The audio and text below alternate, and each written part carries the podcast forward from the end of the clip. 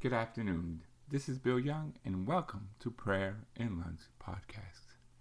Today is January 1st of the year 2016, and uh, I hope everyone had a happy New Year's Eve and a happier New Year's Day.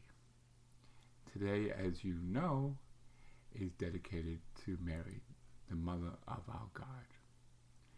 And uh, we're doing a prayer to Mary, consecration of a child to the Mother of God.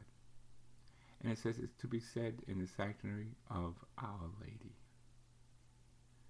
And it's from the Gospel according to John.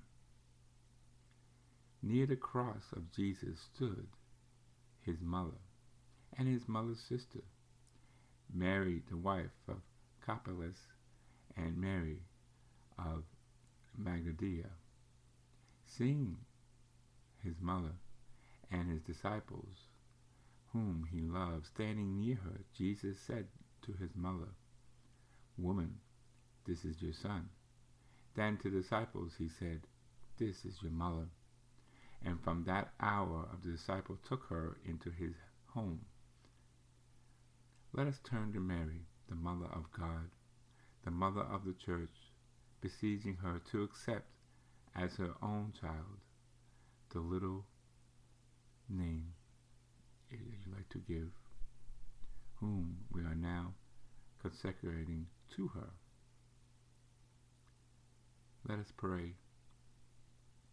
O Mary, Mother of God, and our Mother, in your goodness accept your children, the pilgrims in this sanctuary, and present to the Lord the prayer for which we say with confidence.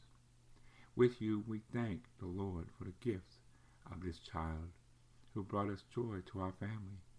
We have consecrated him or her to you and through you to your only Son, our Savior. We entrust this child to the protection so that that he and she may grow to be healthy and may be preserved from all evil in the journey of life. We entrust this child to your protection so that you may help him or her to live according to his and her baptismal promises and to the faithful to them.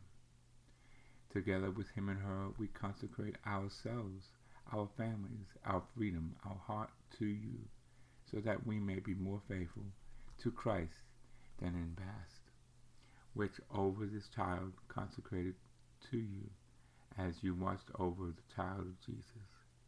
Guide him or her along the path of faithfulness to the gospel so that, inspired by the Holy Spirit, he and she may be a witness to Christ in the word, in the world, may spread joy and fraternity, and finally may reach the glory of the Father in the kingdom of heaven.